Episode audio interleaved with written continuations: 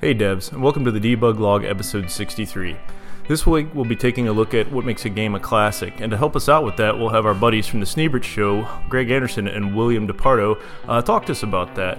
We'll be going over such subject matters as what makes a game a classic, do sequels of a classic have any impact on the classic itself, and looking into our crystal ball and seeing if maybe we can predict some future classics, uh, as well as go over Will and uh, Greg's uh, choice of classic games and why they think they're classics. So sit back and let's enjoy a classical episode of the Debug Log. Thanks. Also, I'll try to be good on my mutes, but uh, I do have two cats, and they may decide that they want to interfere at some point with the recording. So if you hear me swearing under my breath and then my audio cuts out, that's me quickly muting and throwing the kitten off my lap and saying something like "Stop clawing me, you asshole!" Or Yeah, I like I like, I like Nixie in the, the bedroom. I'm just like I'm not putting up with it. I thought you said you liked her in the bedroom. Nothing wrong with that. Whoa. Well, I do like her in the bedroom, the boudoir.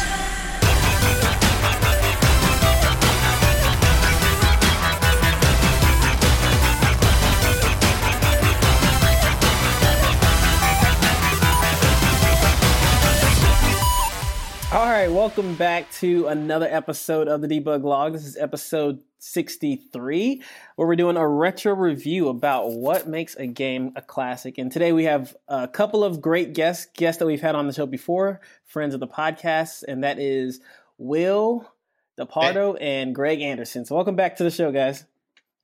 How's it going?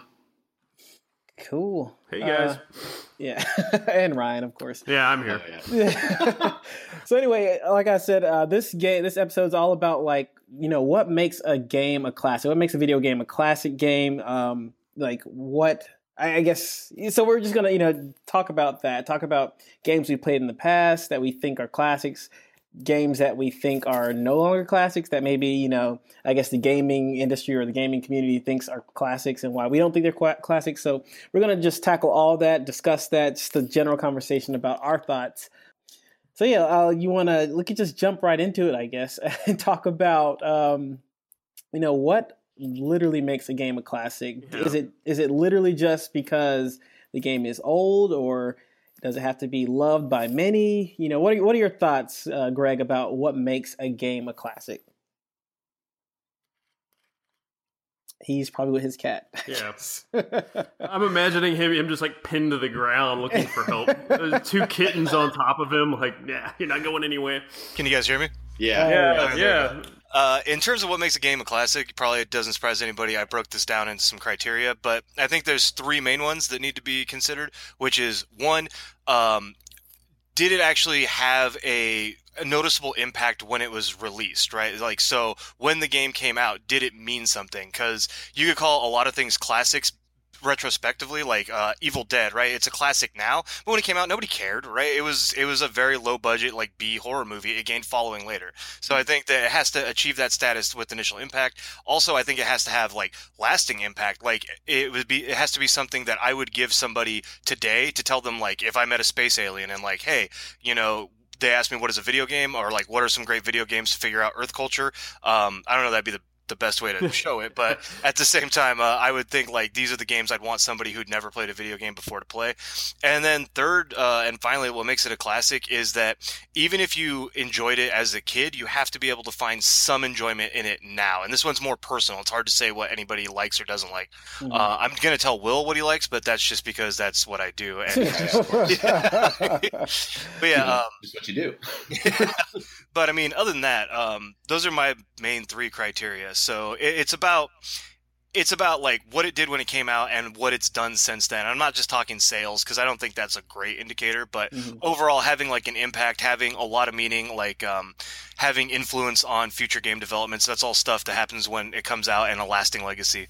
Gotcha. Cool. So it's like it has to be like innovative, has to have le- legacy behind it, and it has to be, I guess, enjoyable for the time. Uh, Ryan and, and Will, do you guys agree with that, or you, you think there's more to it than that, or what's your? Um, I think there's, I think that's pretty accurate, honestly. Like, uh, there's a lot uh, of other things to consider in my mind, but if you're going for like three main tenets of it, Mhm. those are pretty concise. I think the only thing that I would definitely say is, um, there's a point too where does this capture kind of like that time in the industry? So, for instance, you look at game like uh, uh, the first Legend of Zelda. You know, that was that along with like Super Mario Brothers, Duck Hunt, all those really classic old Nintendo games. Those were like a pinnacle changing moment of the industry. It was no longer this, you know, uh, Wild West, everyone for themselves kind of mentality. Now there was structure to the industry a little bit, and there was drive to actually kind of create that market to be really stable. Um, and that's not just the only milestone, obviously, of any of the industry at all. So, you know, any game that kind of captures that time period, I think also might qualify a little bit. Gotcha. Cool. So, like, okay, so I, I agree with you guys. What you guys are saying, it's like that generation has to have a hold on the generation that it's released in, I guess, or created in.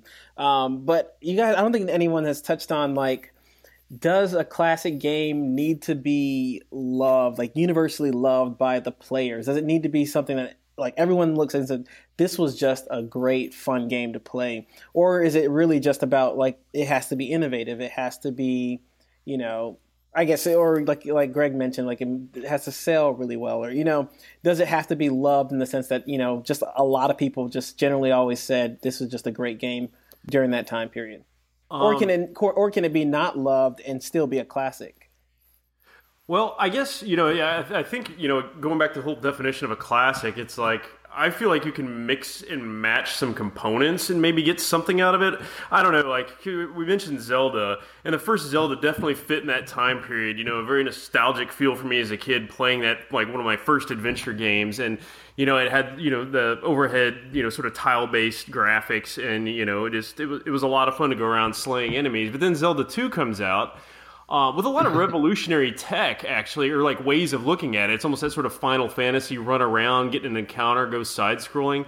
And that one just kind of you know fell flat, even though it had some good and interesting ideas on how to change up that same universe that was so beloved. It like nobody, I don't hear anyone tell me like, oh yeah, Zelda two, that one's my favorite. You know, that one was rad. So mm-hmm. I, I think a lot of different things kind of go into that.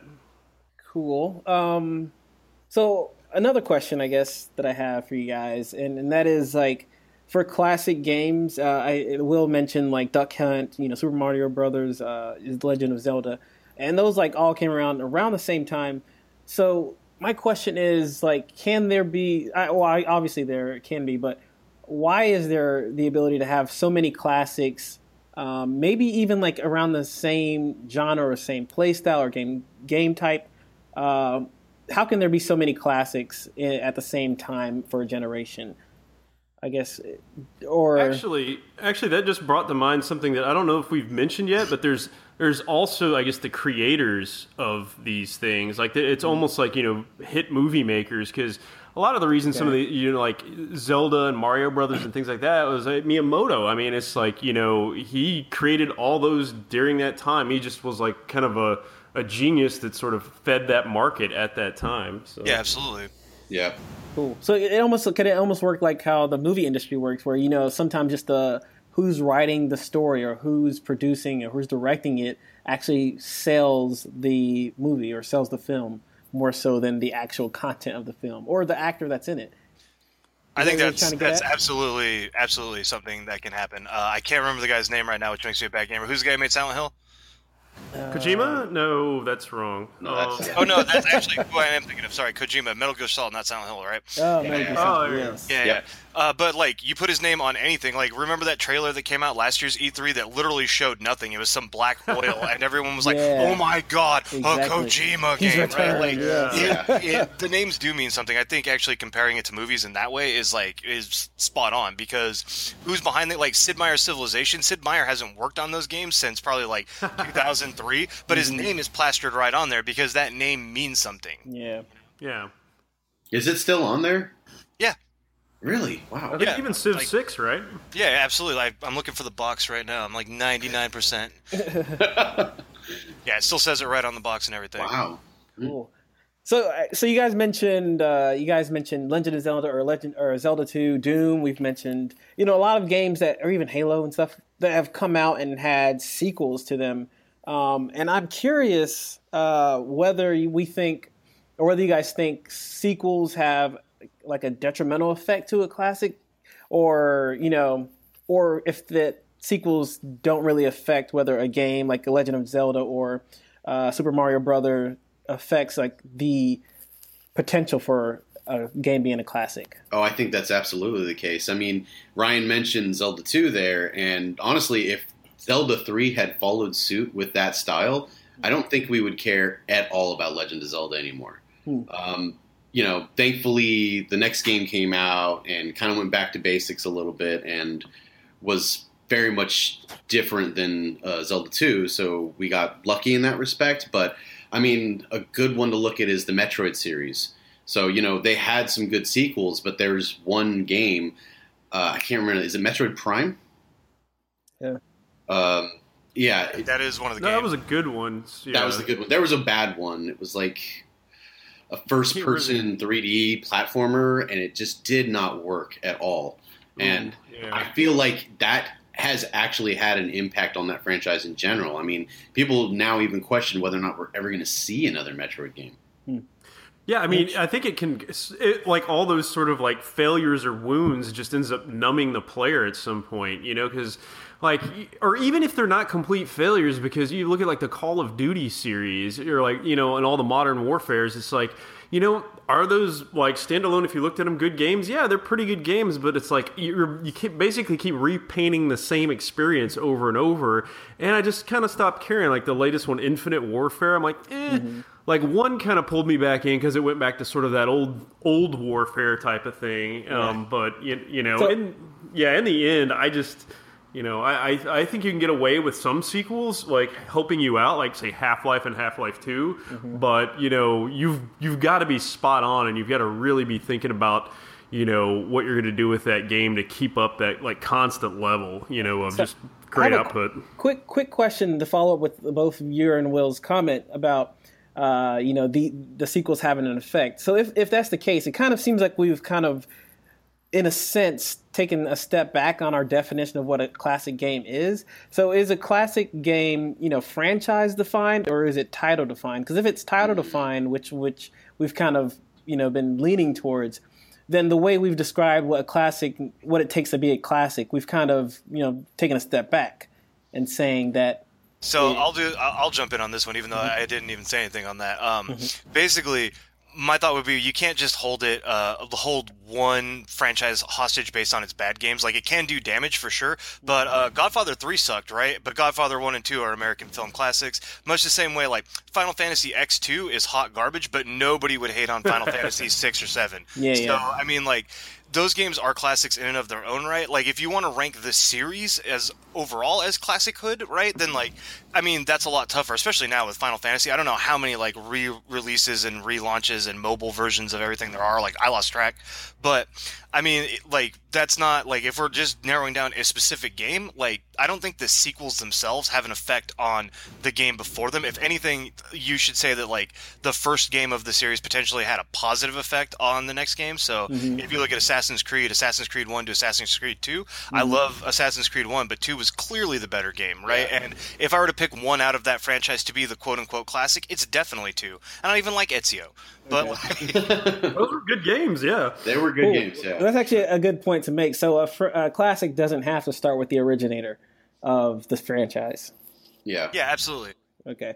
Cool. And I think in the end too, it's it's it is kind of a case by case thing. Like I think Greg is right that you can't, you know, for some games clearly there's no way that like a predecessor could uh, make the first one be held accountable for its mistakes.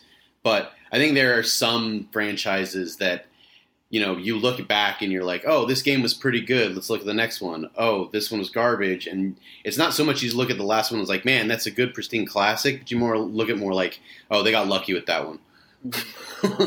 Well, I mean, like, let's take Zelda for a great example since we've talked about it a bunch, right? Like, if you look over how many different Zelda games there are and how many different platforms they've been released on and the different styles they've taken on, like, how many truly great Zelda games are there? Because yeah. by my count, there's four, but there's way more than four Zelda games in the series. Even if you're being generous, the most diehard fans would say probably like eight great Zelda games, right? But nobody's defending, like, the Philips Laserdisc CDI versions, right? No one's going back and saying that Zelda 2 was an amazing game. We just bashed on it for being not good. So I mean, like, we can't hold the whole yeah. entire franchise accountable for these sins. Yeah, I mean, exactly. I'm no I'm no Zelda fanboy. Like, I, I actually don't like Zelda games in general, but even I will give them there's four great ones. Cool. Uh, so speaking of like the multitude of of uh, games that come out and under a franchise, I, I, was curious. Like, I feel like me personally, I sometimes have a habit of pushing this quote unquote classic status uh, off of sequels because they came, you know, they were they came next. You know, it's not because they're necessarily a worse game, um, or maybe we just held it to a higher standard because we did have that first, you know, iteration. Just like we do with movies, like oh Lion King 2 sucks. Well, this is Sorry, I Okay, we'll go, this direction. All right.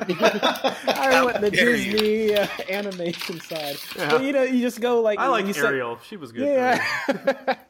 yeah, Mermaid 2 was so, sorry, but I mean, you know, do we do that because we just have this perception, we have this initial perception of what the good, you know, version of this franchise is, and then we kind of negate the fact of how maybe feature rich or you know how better the story might have been or how functionally better this game played because we've seen its predecessor.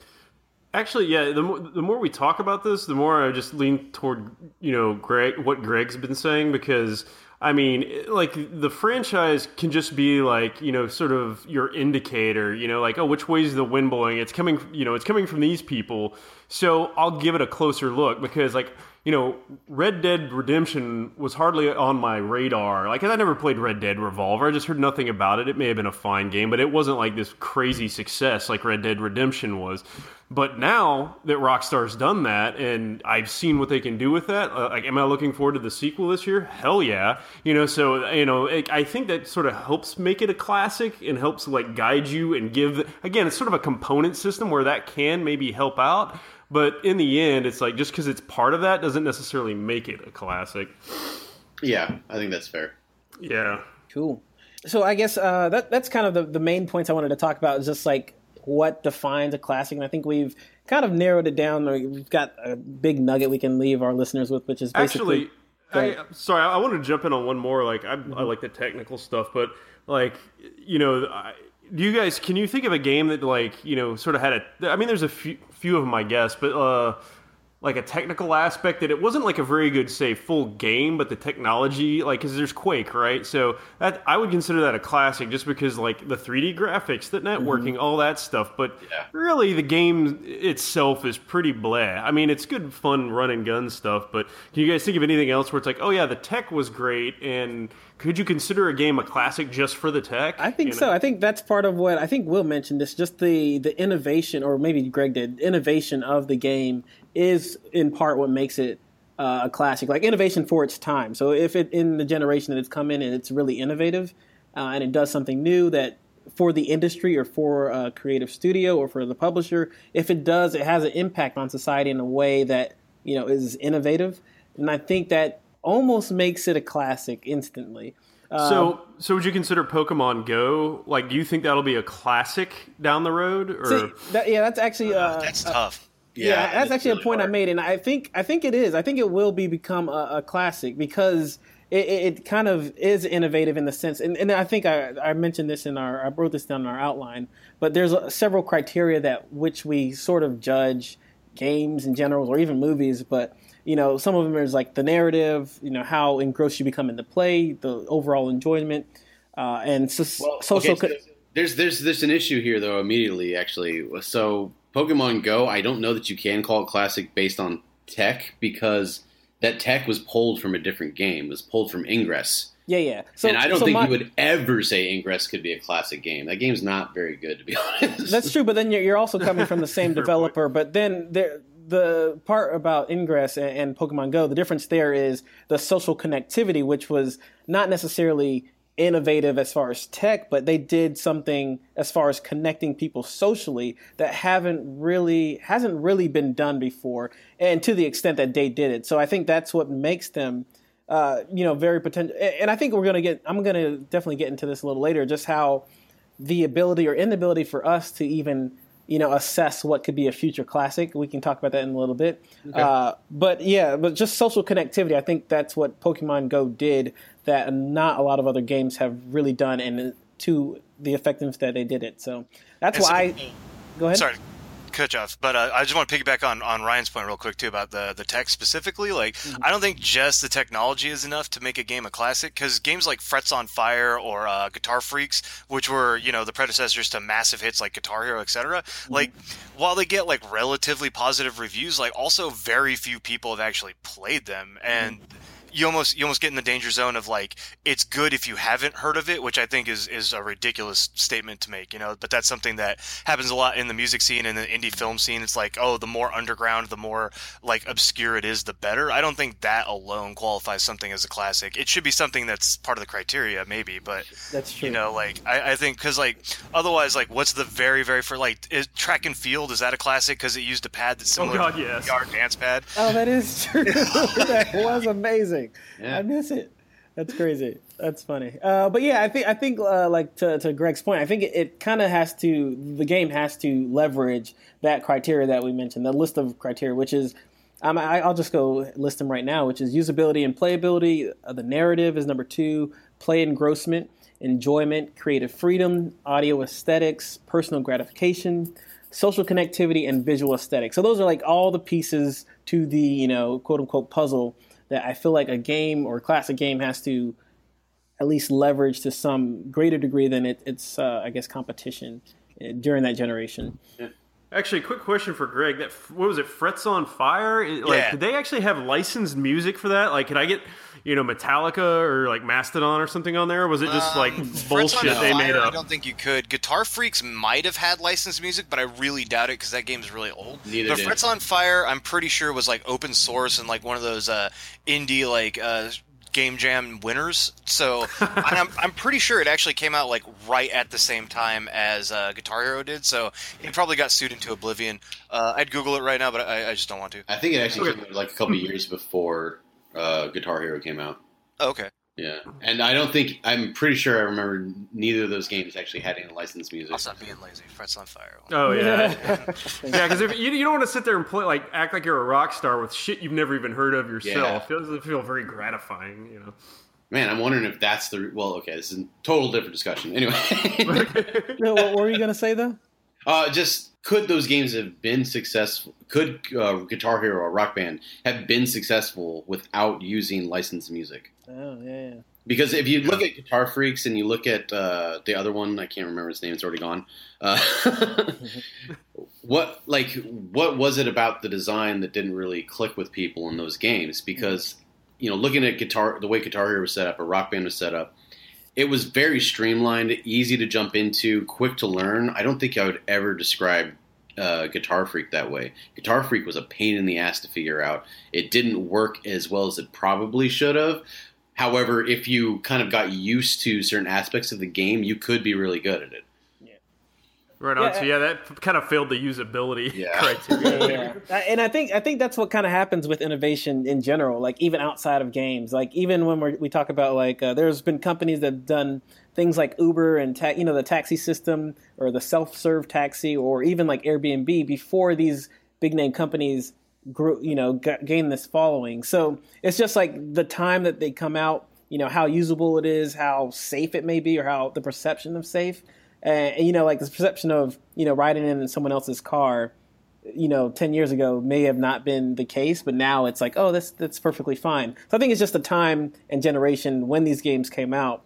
See, uh, actually, now I, I, hate to keep dragging this one part of the whole discussion out, but yeah. now I'm wondering too about uh, something like. Um, oh God, it just left me. I had the thought and it's gone. what was it like? Like what? Like what did it look like? How did it play? Were you, are you talking? Are are you, trying to come up with a game name or? No, it wasn't a game name. It was a oh, thought, oh, yeah. a total thought I had, and now it's gone. So you interrupted me for nothing. Yes, I did. no, Go just... swim in your bowl, goldfish. Come on. Uh, well, hopefully it comes back to you because I mean I feel like this is a good conversation anyway. Uh, but I guess maybe as as it comes back to you, I want what I wanted to swap to was uh, actually the purpose behind all this, but I didn't even give you guys background on how this episode came about. Is that's because you know Greg and Will came to me and said, "Hey, you know, it'd be a really cool episode is if we go back and play old games that we think are classics." And then review them. So that's what kind of what we want to do now is just do our little retro review. Review. Uh, Greg and Will both played a lot of games in the you know some past games that we've considered classics. Uh, and I just want to you know open you guys open that up for you guys to talk about one of the games or two of the games that you guys played uh, in the past, and we'll like, dissect it, I guess, if you will. Okay. All right. You want to go first, Greg, or? Uh, oh yeah, sure. Um, so the first one I took on was was one I was pretty sure was going to stand the test of time anyway, but I just wanted an excuse to play it again. That was Chrono Trigger. uh, Chrono Trigger is actually like my favorite game of all time, and honestly, like um, I know a lot of hype goes to like the multiple ending thing, and that's really really cool because like that's what lets you uh, keep replaying the game and makes makes makes the game have any replay like value past the first time you beat it, which is something I feel a lot of RPGs at that time didn't really have. Mm-hmm. Um, I never felt the need to go back and play like Lufia two again. You know, I was like, oh, I beat it, I know the story. Um, whereas like Chrono Trigger, there's clearly a lot of effort put into making those different endings, and it was a, a huge experiment to take. Um, I think I read that there were multiple endings in a GamePro somewhere, which is dates how old I am, but yeah. Um, Mm-hmm. but I think what really makes it stand out is it takes like the traditional formula of the JRPG at that time with the four button controller that was the SNES and it adds in a ton of different possibilities and combos and it makes it so that barring you trying to do a speed run or anything like that, there's no party combo that that sucks because you have the triple attacks, you have the double combo attacks, you have the triple ults, all that stuff. Whereas in other JRPGs, there are clearly better combinations per boss, right? You you level up. Um, what's that? Dang, why can't I think of her name from Final Fantasy VII? The lady with the giant, uh, or the little girl with the giant cat toy.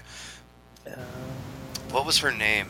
Um, either way, but yeah, like either way, she she was not like an optimal character in my experience, right? So you would never level her up; she'd always just sit at home. Whereas with with Chrono Trigger, they always made you like, oh, do I want to level? Like, do I actually want to focus on Chrono? Maybe I should just get Magus and beat the game without Chrono. Maybe I should focus on doing Frog's ending, right? And like this encourages you to build your party in different ways. So even if you're playing the exact same game the exact same way, you might decide this time like, ah, oh, this is going to be like the Robo and Marle playthrough, and I don't need the rest of these characters. Like I'm just going to focus on these two.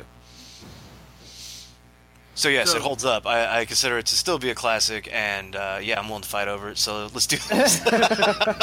so yeah, one thing you definitely uh, like touched on was just the play engrossment and the enjoyment and the narrative of and that playability and usability. Just being able to do that over and over and over again. As far as like the other, I guess, quote unquote criteria for classic games, yeah. do you think it, it holds true to like social connectivity, visual aesthetics? I guess for the time and I guess personal gratification is more of a, a relative thing, but. Well, yeah, personal gratification. Yeah, I do realize some of the endings are clearly like joke endings, like when you beat the game with uh, like um, the cave lady, who's again name escapes me. Man, I'm I'm bad at this right now. But um, your favorite game? yeah, I know. I I just can't remember her name right now. But like you go back in time and it's just like a, a reptile species, and you're kind of like, oh, okay, like this is just some sort of weird joke ending. It doesn't really wrap up the story per se. So like, there's still like enjoyment in seeing those like silly little things, even though I know that that's what's going to happen. Um, there's also, you know, in terms of social connectivity, I mean, we're talking about a Super Nintendo game, so uh, yeah, it's pretty cool because I remember telling my brother, "No, you can't play," and so that was so that one interaction with family. that was that was my interaction. Or uh, my friend Brian and I back in the day would used to we'd sit there and like uh, whenever one of us would lose, like we'd swap. Like then it would be his turn to play, and then be my turn to play, gotcha. Uh, and then like it, we would get real mad at each other if like we got on a hot streak because you know like it'd be like 45, 50 minutes before like like one of us actually lost a fight and the other one be getting all antsy and trying to fuck with them. So, you know, I'm pretty sure I yanked his controller a few times just to be like, no, like you're gonna die, so it's my turn. Um, but yeah, I mean, there's that. Um, audio wise, I'm not. I, I don't know. Like it, it doesn't really hold up there, just because I think most like old soundtracks sound bad. So mm-hmm. for me personally, I'd say it's on par with the time, probably superior to the time, but yeah. it's not my cup of tea. And then yeah, visual style is the best it could do for the SNES at that time. Cait Sith, by the way, that was Yes, cat. I was like, I wanted to say Katniss, but I was like, I'm pretty sure that's Hunger Games. yeah, that's Hunger Games. ever been? I don't know. what about what about you, Will? How'd your your retro review go? Okay, so first, I did remember my point, which Okay. doesn't at all refute Greg's choice, which I think is an excellent choice, by the way. Um, it's uh, my point was all gonna be was gonna be uh, about uh, gimmicky platforms. So, for instance, uh, like a Wii, the Wii system. I don't know that you could call any Wii game that makes use of that controller a classic necessarily, because I feel like you're gonna see that the utilization of that kind of uh, controller just drop off the face of the earth at some point. Are you disparaging the good name of Food Network Cook or Be Cooked? How dare Is that you? on the Wii? Like, is Yes, it, it is a real game that I worked on, and I demoed that at E3. And I, Nice. You're like over there flipping eggs and shit. Like, I met look Alton this. Brown by an accident and didn't realize who it was. So back to the point. exactly. No, no, we're talking about Alton Brown now. You're, you're just done. So, uh, so for instance, we mentioned Duck Hunt very early on. I don't know that we can call that a classic game because it relies on technology that is almost completely phased out now. Like we don't use light guns for anything anymore. We don't have TVs that will work with that very well anymore. Um, unfortunately, that game is just going to die. I don't know that it can maintain classic status if it's just totally dead. That's Ooh, actually a good. actually- yeah. Uh, oh, go ahead, Obina. No, I was just saying that that's a really good point because I mean I feel like you, to really maintain the classic status, you have to be able to go back and replay it somehow, some way. Uh, but I don't know. I mean, I don't know. Like, what if VR? What if VR is like the actually the thing of the future? Do you just like toss out like years and years of uh, Xbox and PS4 controlled games? I mean, I don't know if that's Exactly, and I, I and mean, I, I, agree with your point there, Will. That yeah, it's like that that light gun sort of mechanic. Well, yeah, you I know, don't know. it That, is I don't know sort that you can out. say that about like console gaming with like a full on controller. Like that has been the mainstay for decades now. So we can't call Yes. that like flash in a pan, but like light gun technology, it's flash in the pan. We're talking about motion control, specifically like the Wii. That's flash in the pan. But I don't know. I don't know anymore. ki- actually, I, I'm starting to disagree because I'm thinking like the the whole purpose is not necessarily that you have to have the the tools have to maintain, like the actual hardware has to maintain throughout these years. It's the fact that if you were to go back and play using the light gun, using you know that system, would it still be enjoyable? Will it still maintain and hold that same, I guess, playability, engrossment, that narrative, the audio, the the sound for that generation when it was a classic or when it was, you know, you know, coming into creation or, or was created? Will that maintain? I think and I think that that's a, that alone is what can you know verify or validif- validify. Is that a word? Validate a classic being a classic. Yeah. no, it is validify. Nailed They're just like mushing stuff on the end. Oh. No, that's, that's actually Um, I- that's a very good point. No, yeah, I well, I, but I, I do agree with you, Will, though that like you know you risk your game's I guess ability to become a classic if you're going to prop it up on only some niche technology. You know, it's Yeah. like you know like like a you know early VR games like that nobody cared about or heard of because the tech was early and you know it just didn't quite work the way it does now. And heck, even VR games right now I think are in a danger of like you know, hey, you may make a decent one, but if you tie your horse to this, you know, or you tie your cart to this horse that just never like really gets up and going, then you know, are you still a classic, or are you just just like, hey, you're this like um like abnormality in the system just because of this one particular Yeah. variable. Is So- it a game or a tech demo at that point? Yeah, exactly. Right. Yeah. But but okay, here's here's an argument. So say if if I think because technology change, changes so rapidly, I think there could be a case where there is a really good game that's really enjoyable that basically holds true to all of our criteria, but then that technology like the light gun or like VR or like even touchscreen could go out of out of I guess the popular I guess out of what is popular, and then does that those games that were so great does that fade from classic status just because technology has moved on beyond that? Even like even we we go back to old computer games or you know something really old. I, I think the just because technology moves on doesn't necessarily mean that. And I think I do agree, agree with you that you do limit your ability to become a classic, but if your game does really do well when it comes out for the platform it's in, using the quote unquote gimmicky technology that it uses, I still think it the potential to become a classic is there. So I think Okay. there's actually a, a a counter argument there, but it kind of requires almost like a little thought experiment, which is basically like, would this game be fun without this piece of technology, right? Because you can actually play Duck Hunt with an NES controller, Yeah. and it is fucking hard and it's stupid, and I don't know why anybody would put themselves through that. And along the same lines, right? You wouldn't probably boot up DDR to play with a controller, right? If you're just trying to beat DDR with a controller, you're you're kind of a dick, right? Like there's that's just unacceptable behavior. Like play the fucking game. You're supposed to you're supposed to dance, right? Like well, you know, I like I, I do agree that uh, I think uh, somebody mentioned that you know it can definitely enhance it. Like sort of the opposite end of what you're saying is Resident Evil Four was a solid game just on a controller, but I uh, actually I experienced it only on the Wii. Uh, using the uh, the Wiimote and the nunchuck or whatever, and that was actually pretty nice because I mean, like my normal movement, it wasn't a fast game, so I could kind of like peter around the world very easily, and then my aiming was so much more smoother with that, you know, just actually one to one pointing at what I wanted to shoot at. Um, but you know, Resident Evil Four did not require that experience to be good because it was pretty much critically and from everyone I've talked to, one of the better Resident Evil games made. So. right. Did we get to Will's? Did we? No, we did No, not. we didn't. no, I brought that up and started a whole thing.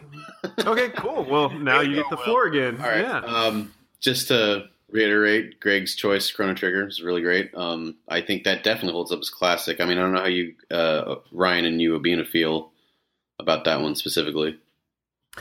Uh, oof, I honestly, I'm gonna be honest and say I have not, I did not play Chrono Trigger. I played like some of the earlier Final Fantasies, but that one I just never got to. Why am I talking to you?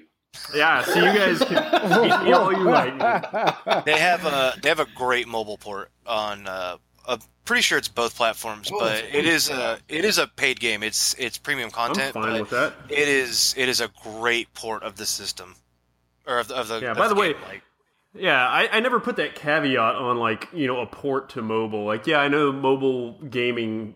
This is a whole other conversation. It's like, oh, it costs something to download. Oh my god, you know. All right. But you know, if it's if it's an actual decent game that's a, an experience, yeah, I'll, I'll pay a few bucks up front. So, anyway, Back to Will. Okay. Uh, stop bringing up new conversations. Sorry. Seriously. Uh, okay, so the one I chose is kind of in the same vein of Greg. Is I went with uh, a favorite of mine, which is Mega Man Two. mm. Um, Mega Oh, Man. nice. and honestly, in my opinion, that's probably the strongest one. I think a lot of people will argue with me that uh, Mega Man X was a lot better, but I think Mega Man Two was the game that kind of set that franchise on the path to being what it is, uh, what it is revered as. I won't say what it is today because today it's not very great, but um, back then, I mean, we had a lot of platformers that seemed to be most people's bread and butter was their platformer, that or their RPGs, and uh, what I noticed at that, looking back in that time, not a lot of thought was going into stage design and platforming. I think a lot of thought was more on character and it was more on uh, development of powers and things like that. And you had that in Mega Man, in Mega Man 2, there was so much more focus on the actual design of levels and guiding the player and teaching them how you actually interact with the world a little bit. Uh, for instance, there was the stage for uh, Quickman. Uh, Quickman, in that stage, you will die. If you've never played that level before, you will die in the first 10 seconds. Guaranteed. There is no chance of someone never playing that before and getting through that unscathed. Um, the same with Heatman. There's a section where uh, platforms come in and out of view, and you have to kind of like jump in time with those things. Um, that's another level that you're never going to beat on the first try. So it's a lot of trial and error, which honestly, I feel like a lot of games weren't pushing that at the time. Um, you kind of had, you definitely had like difficulty levels. I mean, games back then I feel were a little harder, though. I guess considering that's when I grew up, it'd be very easy for me to say that. Uh, Oh no. So, so it's kind of like teaching you through the challenge of Exactly. it. It's like, oh yeah, yeah, okay. I feel like it was the Negative first- reinforcement. Yeah. yeah, it was the first game I felt that really utilized uh, level design. Not that I was conscious of that at the time, but you know, looking back now, um, it's one of the most one of the strongest games I feel that's been a driving force for level designers probably everywhere. Did you have Well, a so- favorite level in that game? Uh, it was definitely Quickman's. Quickman was a lot of fun. What was the mechanic that would kill you so fast? So um, when you're dropping down through, because it's the only level that starts completely vertical, uh, you drop down to a platform, and then you there's a one opening in the in the floor on the on that first stage area. You drop down, and that's when these beams of light keep streaming across the screen. And if you touch them, they die. You die. They don't give you any forewarning. They don't give you any kind of thought that something like that's going to happen. So you drop down the next platform, and that beam of light hits you. You're gone instantly. and as you, oh, you're like, okay, cool. I learned now. If I don't, if, if I sit there, I'm going to die. So you drop down, move off that platform real quick, drop down to the next one, and then you die again because another beam of light. so it's like it's teaching you, okay, I have to be very fast in this level. I cannot wait around to figure out what I'm doing. I just have to go, go, go. Right on. Yeah, yeah. Interesting. Cool. Yeah, that's interesting. So, so you think for sure that you know, I guess if you we harken back to the criteria, I guess, and what we defined as our classic game, that Mega Man Two held true and is still as replayable as it was, still as enjoyable as it was. Mm-hmm. I do. I mean, Sweet. for instance, one of the things it does very well uh, as far as usability is concerned is it teaches you how to play the game without a tutorial whatsoever. Oh, okay. and uh, you learn more mechanics and you learn more uses for your character throughout the game without them ever saying, "Oh, here's this. This is how you use this." It just gives you things and you go. Cool. All right, quick, uh, quick game. I'm gonna rattle off a bunch of old games, and you let me know if it's a classic, uh, was using gimmicky, or is just you know, or not a classic. Okay, These are okay. Quick game. Super Mario Brothers. classic, Classic. Classic, Du- Duck Hunt. classic. Nah, classic-ish. I wouldn't. Yeah, there. I don't see any speed runs for it. That's not necessarily any of our qualifications for this, but uh, yeah, yeah. Uh, Halo. Classic. yes, classic. Portal. Not a classic. classic. That said- one's tough. I want to say yes, but I honestly feel like no. Um, Or is it no because of the developer was by, or like what makes it a no? So for me, it's not a classic because I don't like. They made an interesting game with a, a interesting concept in the sense that you had it, it was an FPS or it was a puzzle game that was posed as an FPS, right? That's essentially what Portal is. Um, but honestly, that's it. The the gimmick and the puzzles are a one time through thing, and in my opinion, it's just a different version of Tetris. Uh, additionally, I was working in QA when that game was incredibly popular, and I heard the cake is a lie about I don't know seventy billion times. So pretty much everything about Portal makes me want to strangle everyone. And then because Will knows this, he bought that damn GLaDOS song on Rock Band, and boy did I hear that a bunch. oh because yeah. I thought it was so. Bring it back around to that. yeah. Um, Cool. So I think the reason I would say no about it, actually, though, is it's it was a very cool like tech demo thing for me, and I thought it was very interesting. I did not see the industry kind of follow suit with that example, so you didn't see a lot of first person shooters go back and be like, "Oh man, we got to put a lot more puzzles in our games." Nobody followed suit with that. Gotcha. Well, so, but yeah, but- that, that that happens somewhat. I mean, there, there are some people still trying stuff out with that though. So like Titanfall two has a like sort of a time travel mechanic where it's kind of portally where you're like, oh, I'm wall running and I've got to move between the present and the past to sort of actually find terrain I can traverse. So um, That is cool, actually. yeah, and that's just but that's just kind of a one off. Maybe you know maybe they aren't really embracing that. But do you also think that something like say a game like Firewatch, like and maybe this is going a little too far afield, but do you think that could ever be a classic? Because that's definitely a considered just to be a one time playthrough experience. Like you know the walking simulators. Hey. We want this. It's almost like a movie. We want this narrative told to you in an interactive environment. Have at it. Well, I think that if if we see a, a large amount of games coming out and following suit, right, where they are essentially like, because my thought on Firewatch was when I saw you playing it, it was kind of like, oh shit, this is like what modern day Myst is, right? So like, mm-hmm. Myst was that weird kind of puzzle game where you just walked around, didn't do much, right? Like you you kind of had to figure out what the hell was going on. Another game without a tutorial that you're just supposed to figure stuff out. And so if we see that trend keep growing in the industry, then Firewatch could become a classic in the sense that it was the one that spawned all this. Like the first Black Sabbath album isn't very good, but man, it kicked off a whole lot of music. So I mean, like, there's always room for for like the originators and predecessors to become classics based on what happens. Uh, I haven't heard anything negative about Firewatch besides it's relatively short. So, I mean, it it could very well become a classic. I haven't played it myself.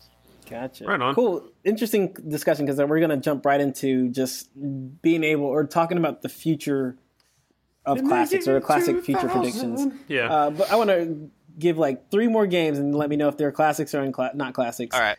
Uh, Borderlands, Not a classic. Uh, not a classic. Yeah, Interesting. no. Uh, Gran Turismo. Classic. Classic. ah. Gran Turismo 1 or like the the franchise? Uh, let's stick Oh, with interesting. Well, Well, Because- that's kind of a caveat, right? Because So- we were going Yeah, back that's- earlier that's our- talking about how you could have a classic within a franchise, Yeah. and couldn't be hurt by the other ones. But yeah, do you wrap that whole thing up? let's just let's just say the game, the the title, the Gran Turismo one. Oh, then probably not a classic because I don't even Yeah. remember that one. Gran Turismo Okay. 2 was the one that got really huge, right? Yeah, that's No, the, that's the one that got me Oh, it was too. 3. Gran Turismo 3 because Gran Turismo 2 was PS1, I want to say, and uh, Gran Right, Turismo right. 3 It was PS2, the PS2 right. one, and I'm pretty sure it was the one that was Oh. like three and a half years in development, and then five was like ten years in development. But, um, but yeah, like three was the one that had like uh, like reintroduced the idea of endurance races that you actually had to race for 24 hours, which led Oh, to yeah. people like Jesus. like turning like like turning their TVs off and leaving their consoles on. It caused consoles to overheat. And I mean, like you have to love a game, and it has to have an effect and an impact on you. If you're willing to leave your fucking console on overnight so that you don't lose your place in this stupid Le Mans 24 hour race, so that you get that Formula One car and beat a whole bunch of challenges. Interesting. Cool. Yeah, I, I agree. Actually, two, two more games though. Two more games. Uh, Medal of Honor. Ooh. Uh, don't remember that one very well. I want to say yeah, actually. I think. Okay, I'm pretty sure yes, because I'm relatively certain it was the first game to use dual analog controls on the console, so which is like the industry standard now. So I'm not 100. That percent wasn't Halo. I'm not sure. Did Halo come first and do that? No, Oh, I don't I, think know. Medal of Honor was definitely Medal of Honor was first, actually. first. But but then again, we get in our whole argument about whether this is just innovation alone Right, is what's going to make that's this a, Um, A seeing as how classic. I don't remember much about the rest of the game, and I remember liking Halo better, I'll go no. a and final one is The Sims. Uh, yeah, Yeah. I think so. Yeah. I didn't play much of it, but I could see it being a classic. Yeah. Okay, you know, my little that little game was actually a segue to this whole discussion about whether we are even in a position to make such predic- predictions about what game can or cannot be a classic. Especially these games that we say, you know, you know, I didn't really play that much, or you know, I didn't hear that much about it, or you know, did this cool trick, but it, it's kind of it brings into question like what, like what gives us or what how can we even i guess justify a classic especially in our generation? Like thing, games that are coming out in our generation right now uh, and you know how are we i guess that's just open for discussion. Like how are we able to make such predictions or can we even? Um, I mean, honestly, it's one of the things I, I struggle with, and I've actually thought about this a lot recently, is whether or not mobile games will ever be able to have a classic status. So, for instance, like, there's no question that Candy Crush has had a huge impact on the mobile industry. Like, it has set forth the models for how companies design their games. It has kind of set the tone for monetization and how that stuff works. And on top of that, regardless of what you want to say, as far as match threes go, it's pretty good. So here's the problem with that, though, and you know how mobile games work is that when they stop making money and they stop having that user base, they're gone. The game is shut down. They don't support it anymore, and you'll never see it again. but couldn't the same be argued over console and pc games I don't think so because one of the caveats we mentioned earlier was that yeah, sure, if the game if you literally can't go back and play the game, then there's no way to kind of like pass on that legacy.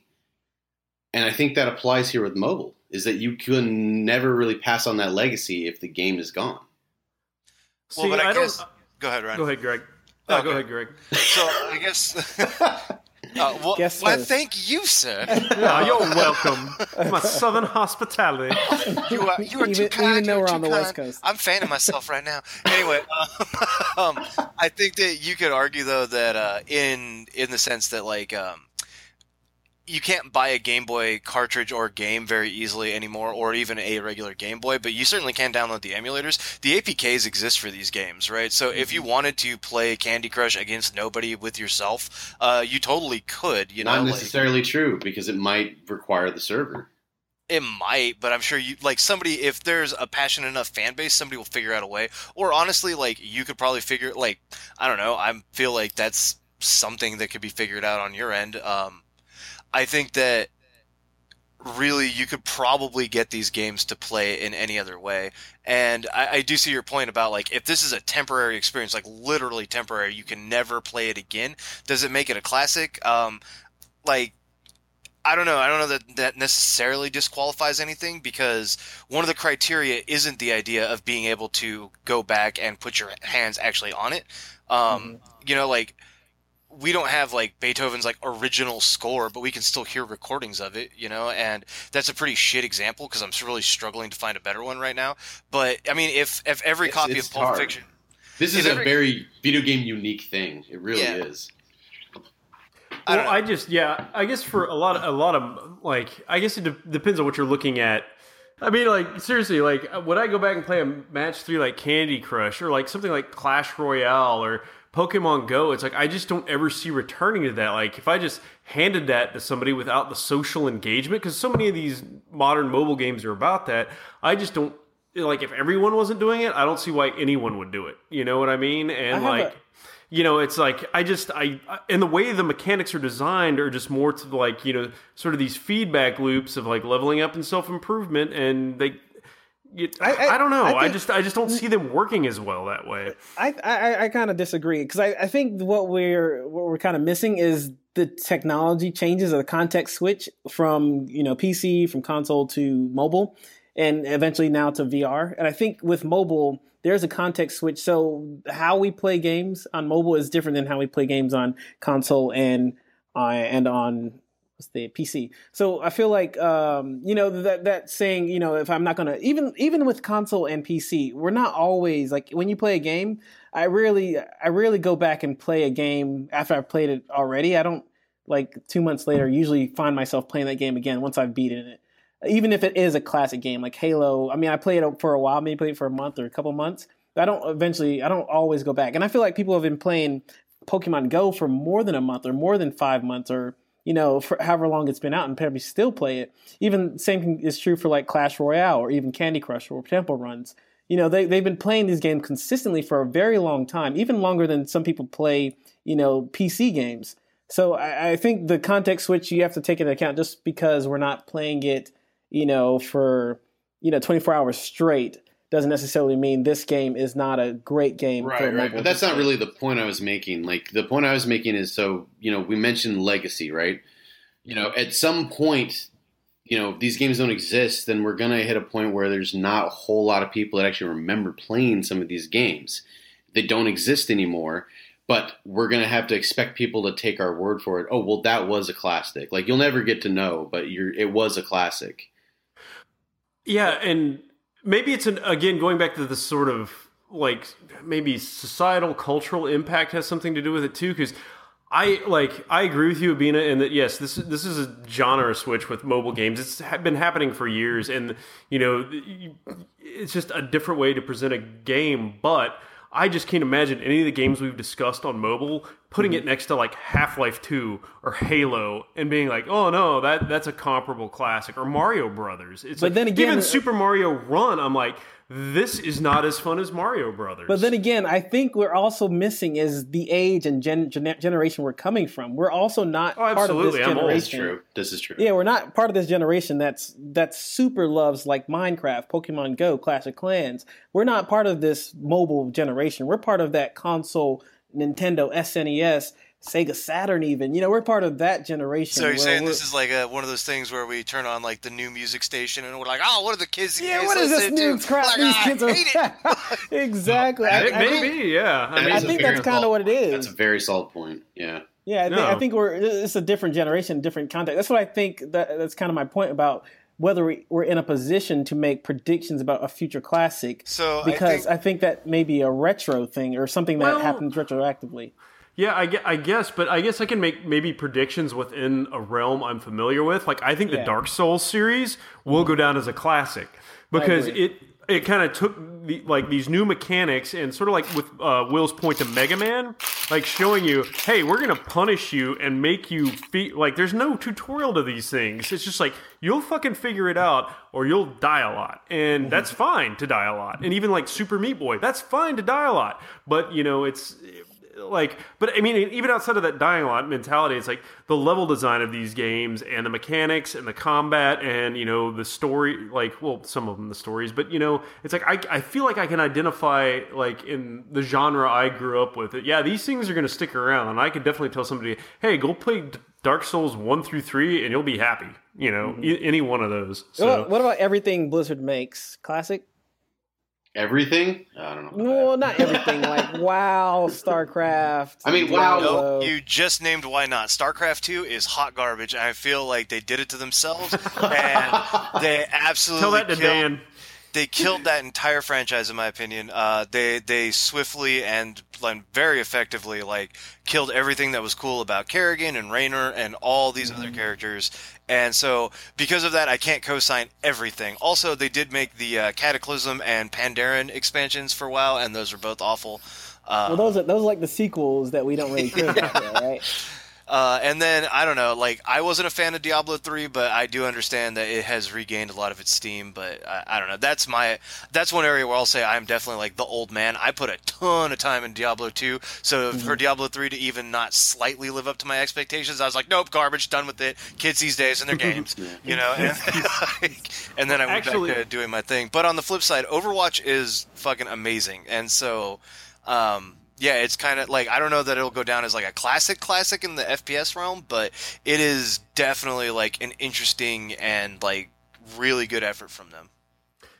Actually, I'll defend their mobile game is uh, Hearthstone. Hearthstone. I Ooh. I love Hearthstone. Now, gra- granted, like, and I've talked to Trevor about this and gotten some arguments with him on it, um, or some debate debates, I should say. It's like you know that started off on PCs and you know stuff like that, but I mean it translated to mobile very well to the point you're seeing other things use sort of this card mechanic in the, like again Clash Royale, and I've recently started uh, Force Arena and things Oh, like yeah. that. Uh, You know, and I I think it translates very well. Even Magic started putting their like Wizards of the Coast started putting their stuff there. Um, but uh, yeah, I guess for Blizzard.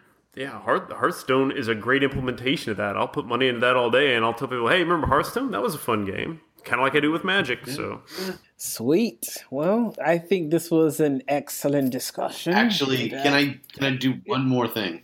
Oh yeah, go I ahead. want to bring up the game that actually inspired this discussion between me and Greg, Mm-hmm. and why we wanted to question this, and that's GoldenEye. Oh, Oh, yeah. So that's a good point. the Yeah. main discussion really was: Does a cl- do all classic games hold up?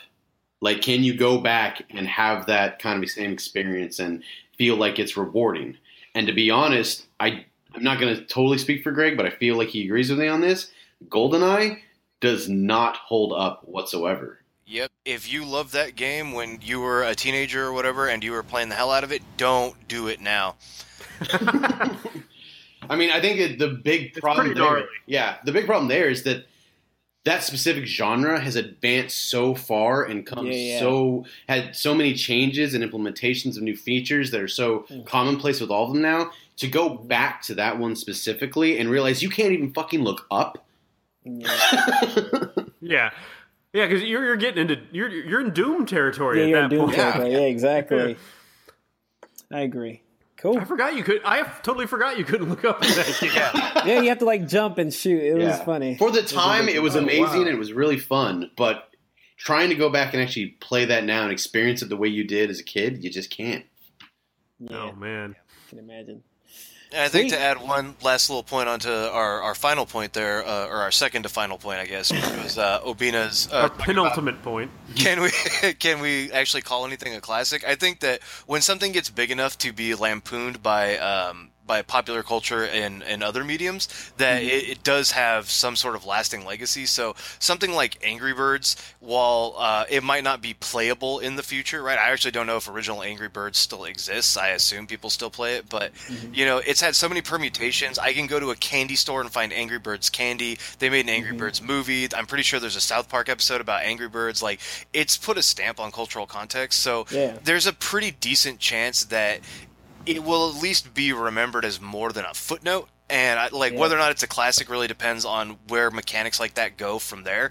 But you know, like it, it's kind of hard to say that no mobile game could potentially be a classic because just because it might not exist anymore. Right. Um, yeah, because these things do like you know like JFK is a classic movie, uh, not only because like it talks about like a historical event and has some conspiracy theories behind it, but I mean like some of the best comedy television episodes have JFK references, and like Seinfeld's JFK episode was freaking amazing, and that's how you know like you've made a mark with a piece of art is other art is talking about it. Yes. Art imitating art. Yeah. Yeah. Sweet. Fair point. Thank you. That was a great point and a nice way to wrap up the episode. Uh, thanks again, Greg and Will, for joining us on this amazing episode. Yeah, thanks for having. Uh, Thank you. Is there? Do you guys want to shout out your Twitter, website, hashtag Sneabert Show, or anything Sell you guys want yourselves. to talk about before Uh, you know share with our listeners to contact you, or reach out to you? Yeah, you can check us out at facebook.com slash uh, The Sneabert Show. Um, we don't have any new content up right now, but we are coming back soon. But we, we do have content coming up, so please check us out and uh, go back listen to some of our old episodes. You could hear us being varying degrees of either pretentious or obnoxious. We don't really have any other mode. So Oh, and just to Right. just to point out, it's S N E A B E R T. That's Oh, right. I was about to ask you about that. Yeah. Perfect. All right. Thanks again, Greg and Will, and we will see you guys next time. thank you. and tomorrow. Bye.